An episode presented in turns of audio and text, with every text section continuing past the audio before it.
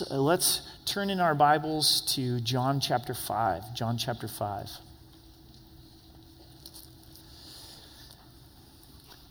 Appreciated Sean uh, teaching last weekend on biblical community. And if you do have a heart to get into those connect groups, those will start uh, in February. I had a chance to teach at Calvary Chapel Cherry Creek. They call it C4 because of all of the C's in their, their name. Uh, it was really a, a, neat experience. A sister church of Rocky Mountain Calvary, about 250 uh, people, and God's really blessing and moving there in Centennial, and they partner with us on our men's retreat and some of our youth retreats. So it was fun to just go up there and uh, see what the Lord was doing in their church, and good to be back here uh, this morning. I want to encourage us as we prepare to hear the word that sometimes, whenever we do something over and over again, uh, it does become a routine. In some ways, we can get uh, lulled to sleep. Uh, like we have a pattern for our services here at church. Normally, we have four songs, then announcements, then teaching. But today we did three, and we're going to do two at the end. Uh, like we're really stepping out today. And then as we go through this routine, our, our own liturgy that we've created at Rocky Mountain Calvary, we can lose that sense of expectation for God to meet us. Maybe even in our songs as we're singing, we're not thinking about what we're singing, or as we're reading, we're not coming with a heart of faith that God wants to speak to us. And so as we prepare our hearts, let's renew that sense of expectation that God wants to speak to us through His Word. So let's pray together. Jesus, we thank you that you're here with us and that you reveal yourself to us. And God, we do ask that you would renew in us that sense of faith, that sense of anticipation as we read your word. That it wouldn't just be a, a habit without relationship, a routine without relationship. We know that real life change and greater understanding of you happens through the power of the Holy Spirit. So, Father, would you send the Holy Spirit? Would you be gracious enough right now to, to just send your Spirit to teach us? Would you help us to be focused?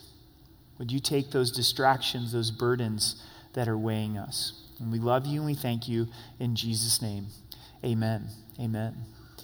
A manifesto. There's been some famous manifestos throughout the years. For us, it's our Declaration of Independence. That's our famous manifesto as a country. Martin Luther King Jr., I Have a Dream, was his famous manifesto that had great impact. Some manifestos were not so positive. Karl Marx, in his manifesto, his communist manifesto. But what we're going to read this morning is We See Christ's manifesto. It's his heart, his passion, his relationship with the Father, and the way in which we're in relationship uh, with God. The context is Jesus has just healed a man at the pool of Bethesda who was paralyzed for 38 years. The controversy is Christ told him to rise, take up his bed on the Sabbath day. So the religious leaders get very angry at Christ have a conversation with Christ, and Christ very clearly states that he's God. Now they want to kill him. The persecution on Christ begins, and Christ doesn't back down. He is the lamb who's laying down his life, but he's also the lion who is roaring. And he very clearly challenges these religious leaders in this second half of the chapter. Verse 24 Most assuredly I say to you, he who hears my word and believes in him who sent me has everlasting life, and shall not come into judgment, but has passed from death into life. Salvation begins with hearing. Jesus says, Those who hear him and believe in him, Christ, the one who is sent by the Father, then they have everlasting life. If you know the Lord, you remember back to a time when you began to, to hear Christ. Your focus, your attention got placed upon Him. You heard His words, you heard the gospel, and responded in faith. Maybe this morning you're examining the claims of Christ and trying to decide if you want to surrender your life to Christ. The beginning of that process is hearing Him, hearing His words, then believing, and that believing then results in everlasting life. I don't know about you, but everlasting life just keeps sounding better and better, doesn't it? the reality of heaven. In this world, we're going to have tribulations. It's going to be painful and difficult and tough, but be of good cheer. He's overcome the world. We're closer to heaven than we've ever been before. Isn't that encouraging? Right? Because we move forward in our lives. We're looking forward to his return. We're looking forward to the rapture of the church. A great promise with everlasting life is that you shall not come into judgment, but you've passed from death to life. It's a different spiritual condition. Before you knew Christ, you're dead in your sins. We were in a place of God's righteous judgment. But we're no longer under his judgment. We're under his grace, his forgiveness, our position in Christ Jesus, and we've gone from death to life. We've entered into life through the forgiveness of Christ. In verse 25, most assuredly, or very, verily, verily, I say to you, the hour is coming and now is when the dead will hear the voice of the Son of God, and those who hear will live. This speaks of the future resurrection of all believers. There's going to be that point in time when Jesus speaks and all believers rise and receive their glorified bodies. And this shows the power of Christ. The moment that you die as a believer, you go home to be with the Lord. To be absent from the body is to be present with the Lord. But 1 Corinthians 15 tells us that we don't receive our glorified bodies until the second coming of Christ. And at that moment of the last trump, then we, the dead in Christ will rise. So we wonder what kind of state are we in in heaven without our glorified bodies? But remember, time is very different in heaven. So I don't think we're going to be waiting around for our glorified bodies. It's much more like an eternal now. So this speaks to the point when the Son of God, Jesus Christ, is going to speak, and then the graves are opened. Lazarus was a little foreshadowing of this. When Jesus said, Lazarus, come forth, and he was raised back to this life. And eventually, Christ is going to speak and will receive our glorified bodies. That's why I don't worry about working out too much. Just joking. Verse 26 For as the Father has life in himself, so he has granted the Son to have life in himself. So the Father inherently in himself is life, has life, contains life, and has given that to the Son. We're alive, but we don't contain life in and of ourselves. Your parents participated in God's plan, and because of that, you have life. Why are you here? because your parents got frisky one night. That's the reality of it, right? And then they entered into God's design of being able to create. God is the creator, and He's given us the ability to create through sexual intimacy. And then God blesses with conception, and, and there's a child, and we're alive, but our lives are very fragile, aren't they? It really doesn't take a lot for us to die or to pass away. One little thing goes wrong in our bodies, and then we're done. But with God, He in and of Himself is life. And He has given that to the Son. And Jesus has the power to be able to extend eternal life because He is life. In verse 27, and has given him authority to execute judgment also because he is the Son of Man. In this manifesto of Christ, we see the relationship between the Father and the Son. And the Father has given to Jesus the authority to be the judge. And I can't think of a greater one to be the judge than Jesus because he's also the sacrifice. He left heaven, came in human flesh, died upon the cross to pay the penalty for our sin, to pay the judgment for our sin. To all who believe are saved. Jesus would much rather be your Savior than your judge. Amen? And it's only to those that reject him as Savior that they receive his judgment. So Christ will be the one that is making the judgment of eternal salvation or eternal condemnation. In verse 28, do not marvel at this, for the hour is coming in which all in which all who are in the graves will hear his voice and come forth, those who have done good to the resurrection of life, and those who have done evil to the resurrection of condemnation. All are going to live eternally. The question is location. Location, location, location is never more true in eternity. Jesus is speaking to Jews, he's speaking to the religious leaders, the scribes and the Pharisees. They're experts in the Old Testament. This idea that all are going to live eternally is not new. In Daniel 12, uh, verse 2, it says, And many of those who sleep in the dust of the earth shall awake, some to everlasting life, some to shame and everlasting contempt. If all we studied was verse 29, we may come away with a works based salvation. That if you do good, you're raised to resurrection of life. But if you do evil, then you're going to experience the resurrection of condemnation. But we know from just verse 24 of this same chapter that Jesus said it's those who hear and believe that have everlasting life. Turn over one page, John 6:29, just one page over in your Bibles. John chapter 6 verse 29. Jesus makes it very clear of the issue of faith. Jesus answered and said to them, This is the work of God, that you believe in him whom he sent. This is the work of God to believe in Christ, the one whom the Father sent. John 3:16 says, "For God so loved the world that he gave his only begotten son, that whosoever works real hard, that whosoever believes in him should not perish but have everlasting life." So where do works come in? What is Jesus teaching here about works? Works don't save us, but they are evidence of the fact that we are saved.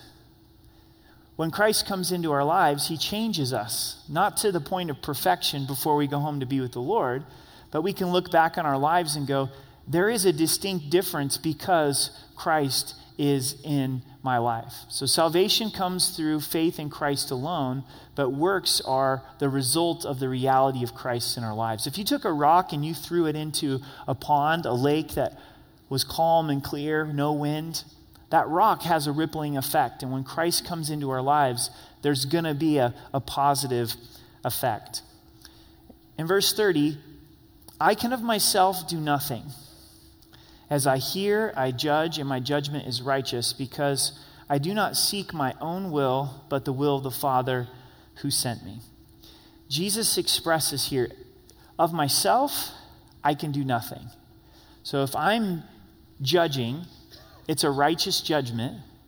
I don't seek to do my own will, but to do the will of my Father.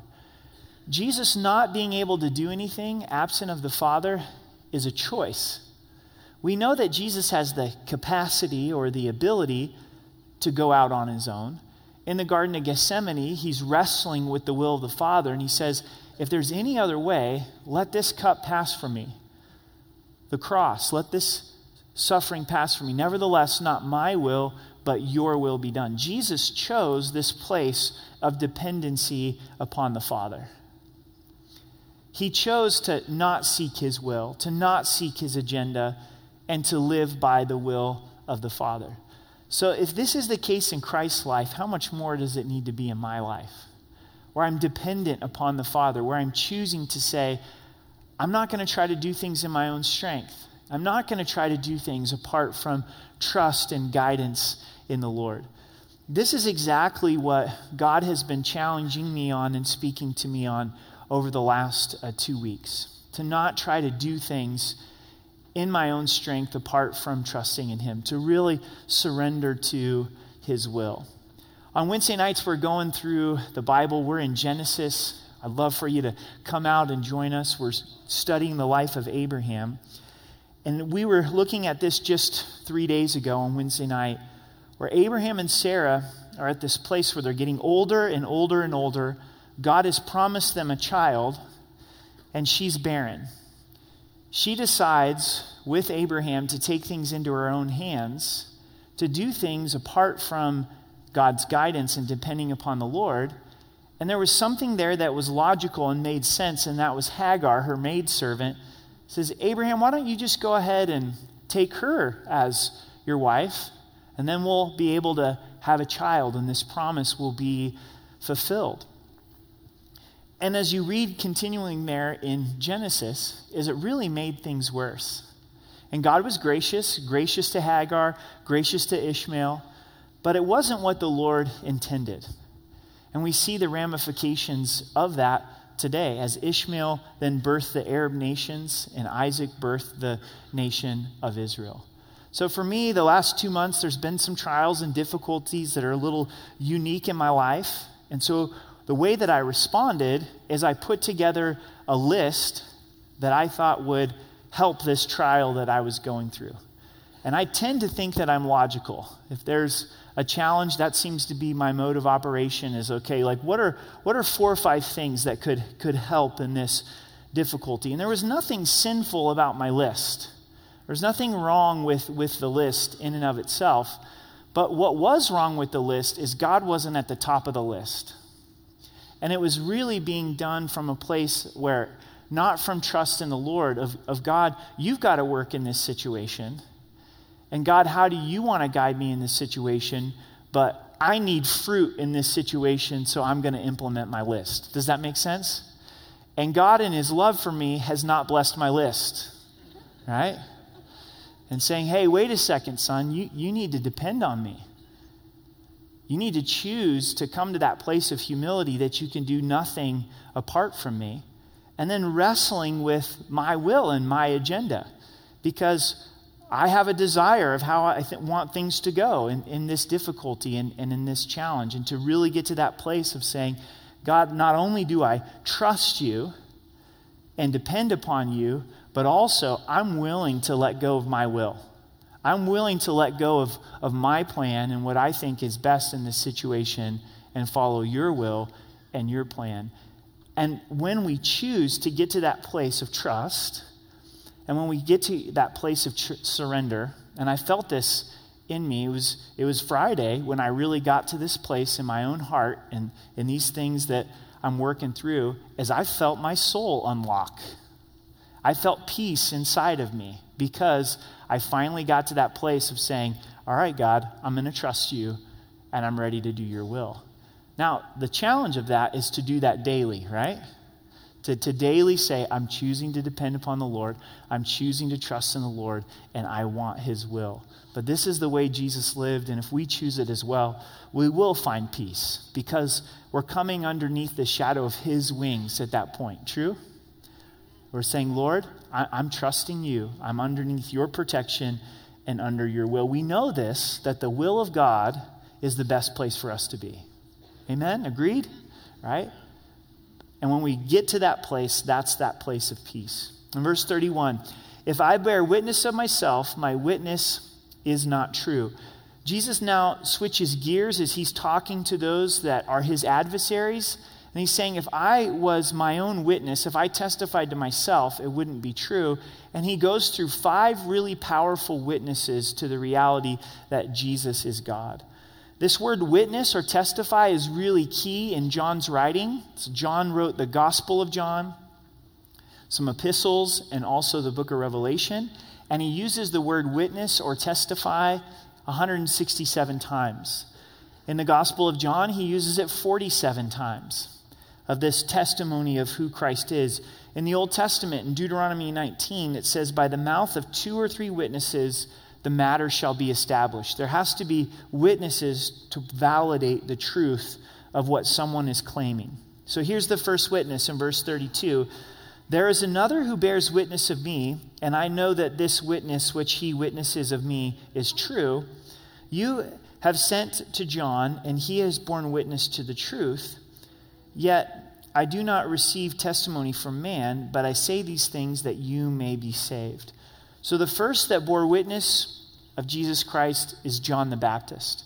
It's a little bit confusing because we're reading from John the disciple who is telling us about John the Baptist. So John the Baptist came on the scene. We've studied him in the Gospel of John, the strong testimony that Jesus Christ is God. Jesus is saying, I'm not declaring this for my own benefit because I don't receive testimony from man. I didn't need John to bear witness of me. But John did bear witness so that you would be saved. The value of John the Baptist's testimony is for us and those that were hearing Christ at this moment. Describing John the Baptist in verse 35, he was a burning and shining lamp, and you were willing for a time to rejoice in his light. That's a great compliment.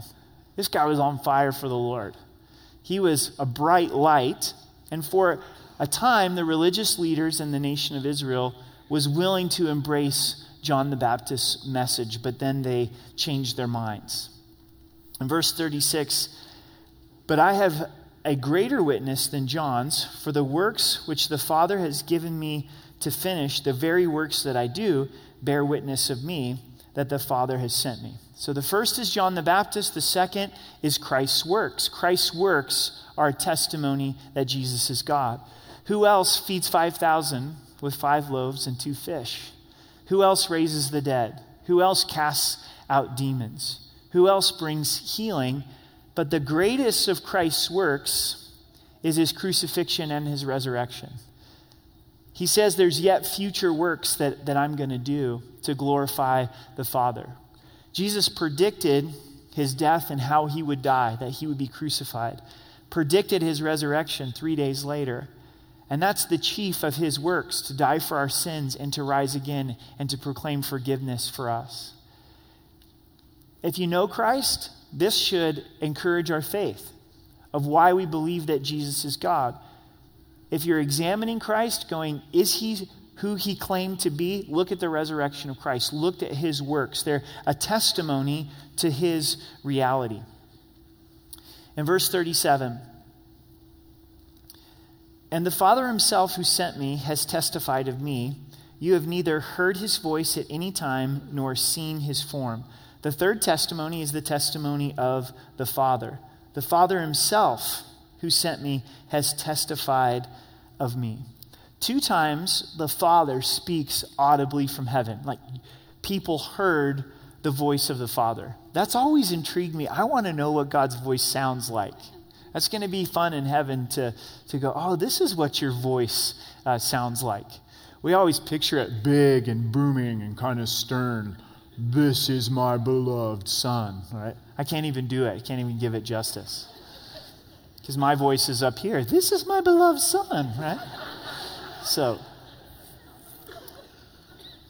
but twice, that was what Christ declared at the baptism of Christ and also the trans Mount of Transfiguration where Christ's glory was able to be seen. There's no greater validation, there's no greater testimony than for the Father to speak and say, This is my Son. And I'm well pleased in him. I want you to hear him. I want you to focus on him. I want you to listen to him.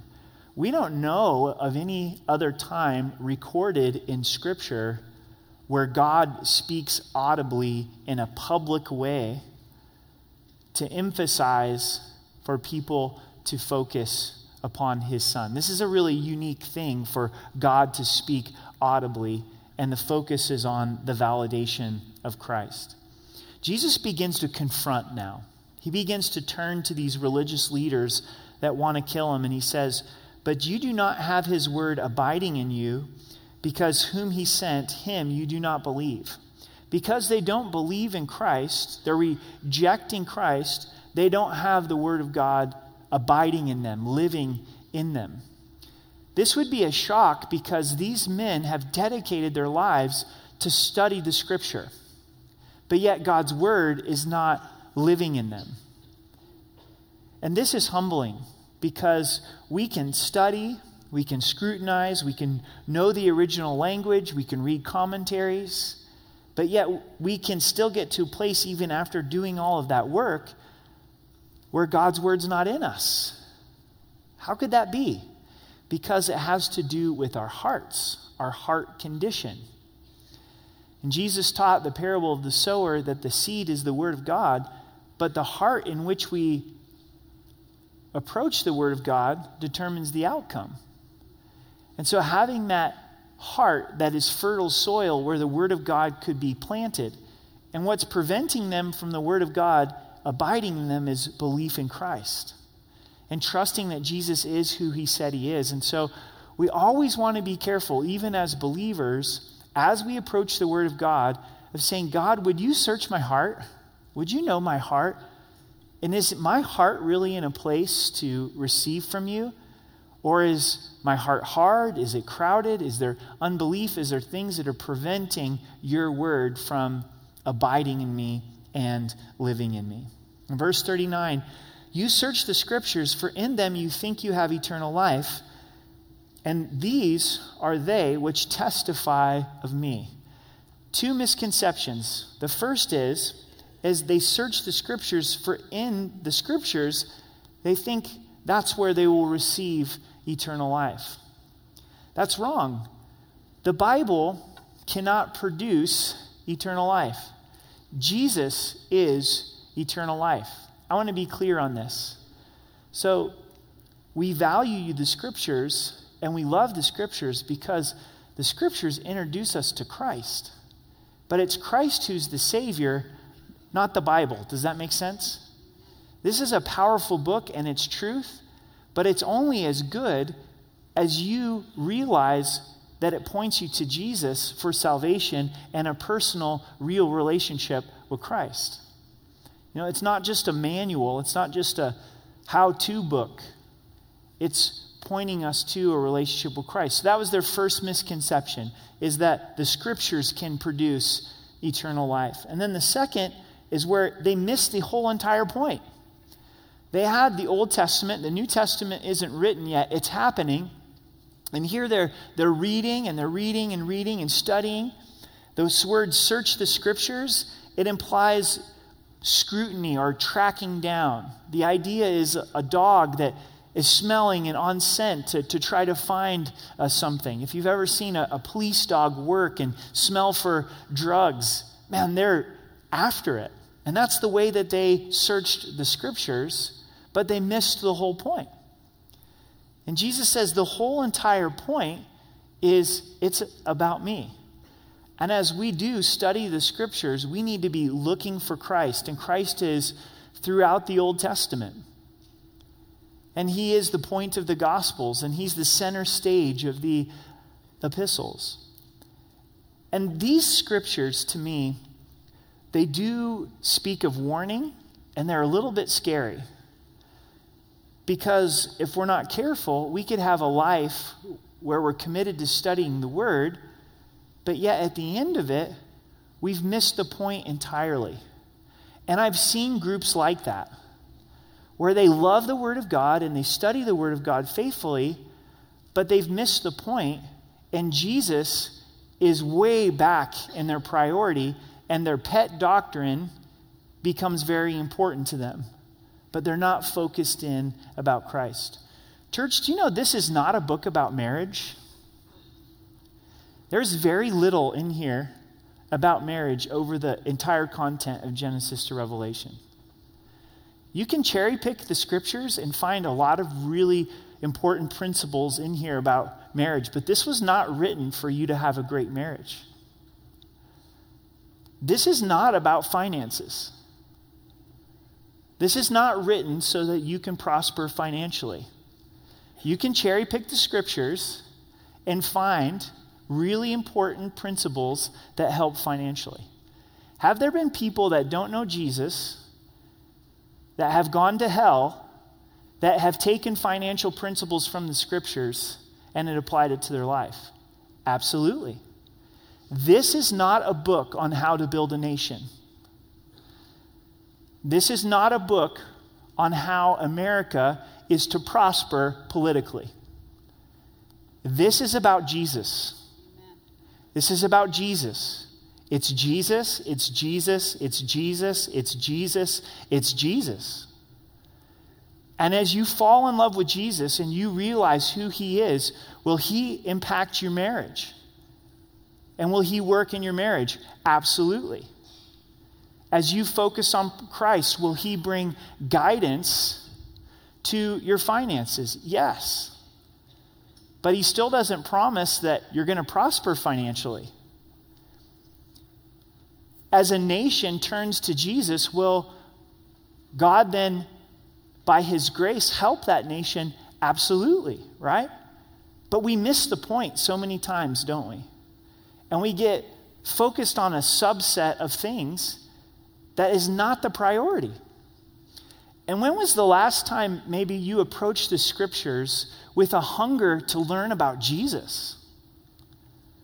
You're saying, this is not a self help book of how I can be a better husband, a better dad, a better businessman, or a better businesswoman. This is not about how to make my life great.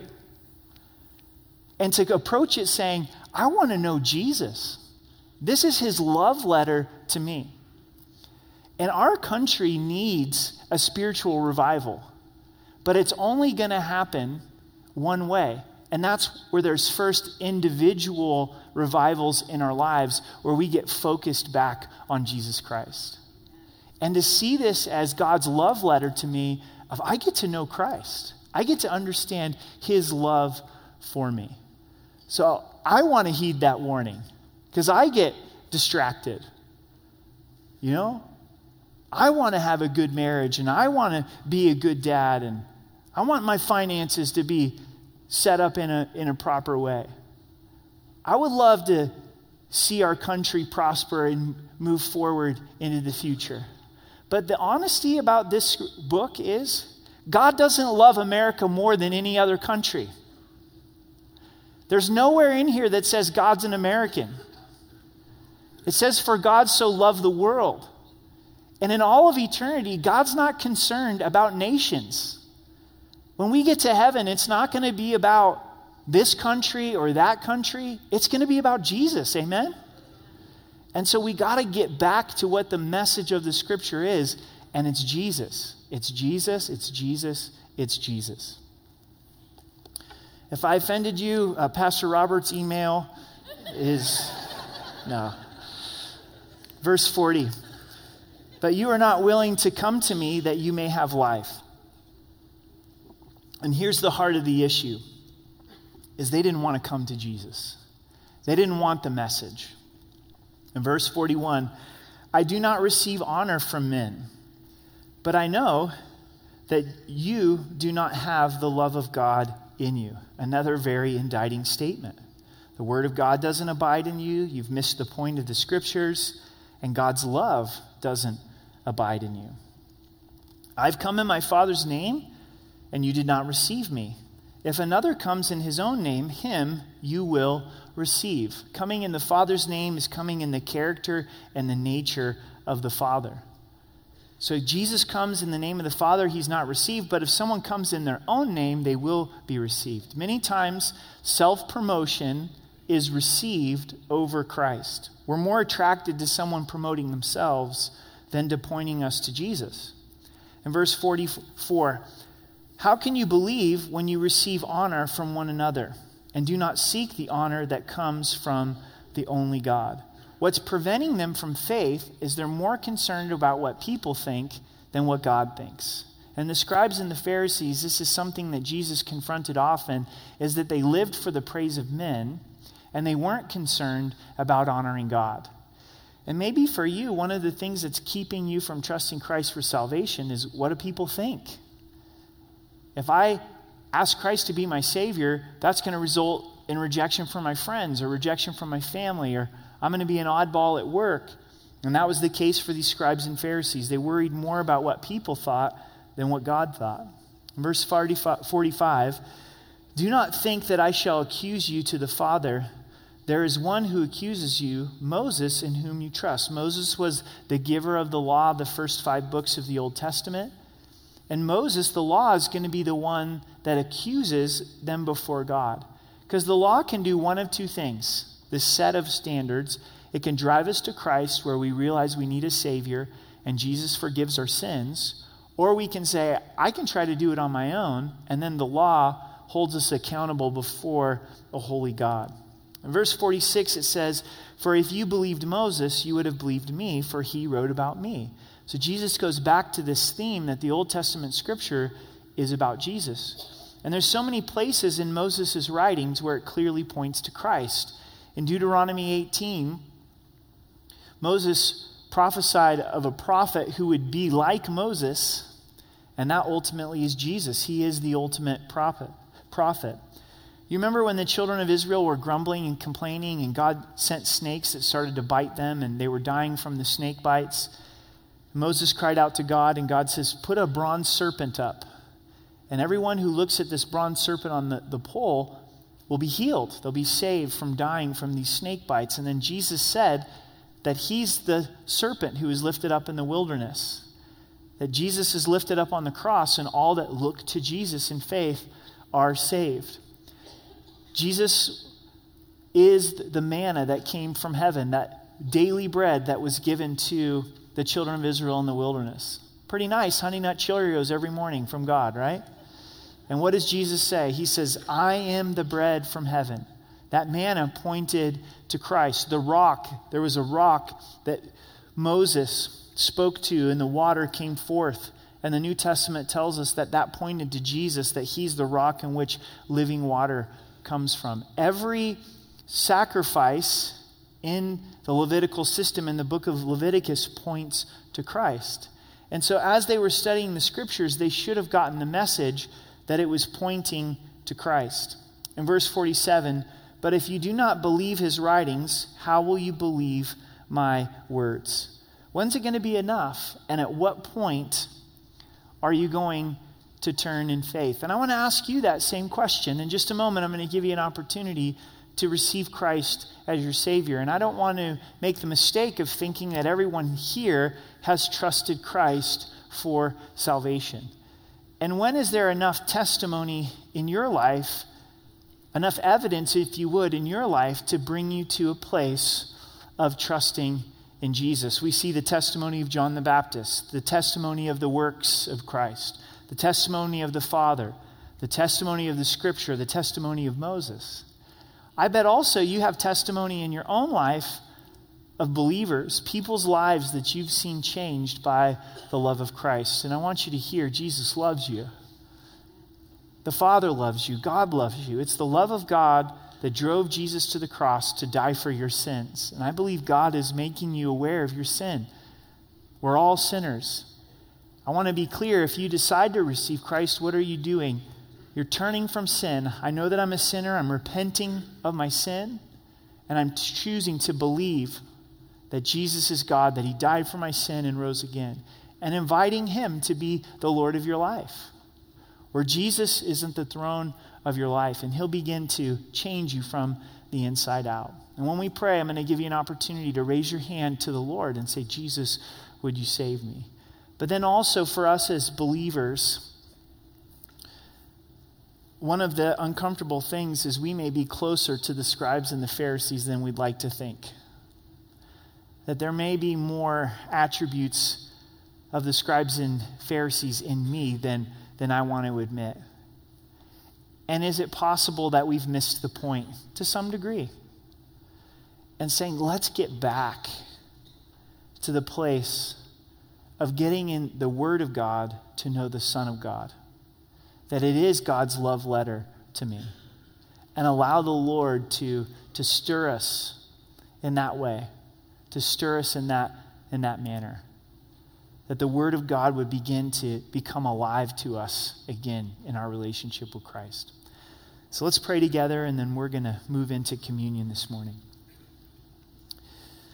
Jesus, we thank you for your pursuit of us, your, your love for us. Lord, you have created us you know each person that is here this morning, that's listening on the live stream. Would you speak to them? Would you call them by name? Would you reveal your personal love? If you'd like to receive Christ as your Savior, it makes sense to you. You haven't made this decision before, and you're saying, I see the evidence, I see the testimony that Jesus is God, that He died for my sins and rose again. I'm ready to believe Him and trust Him and receive his forgiveness. Would you raise your hand and leave it up? And I'd like to say a prayer with you, lead you in a prayer.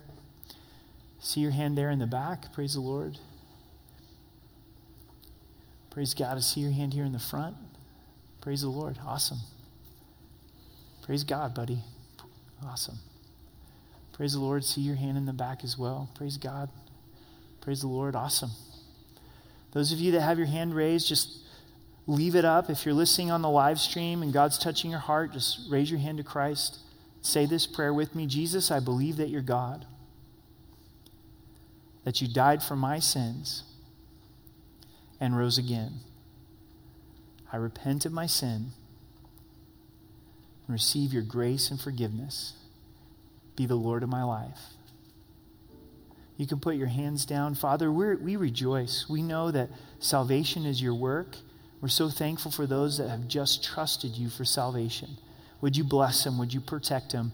And would you grow them in you? And we love you in Jesus' name. Amen.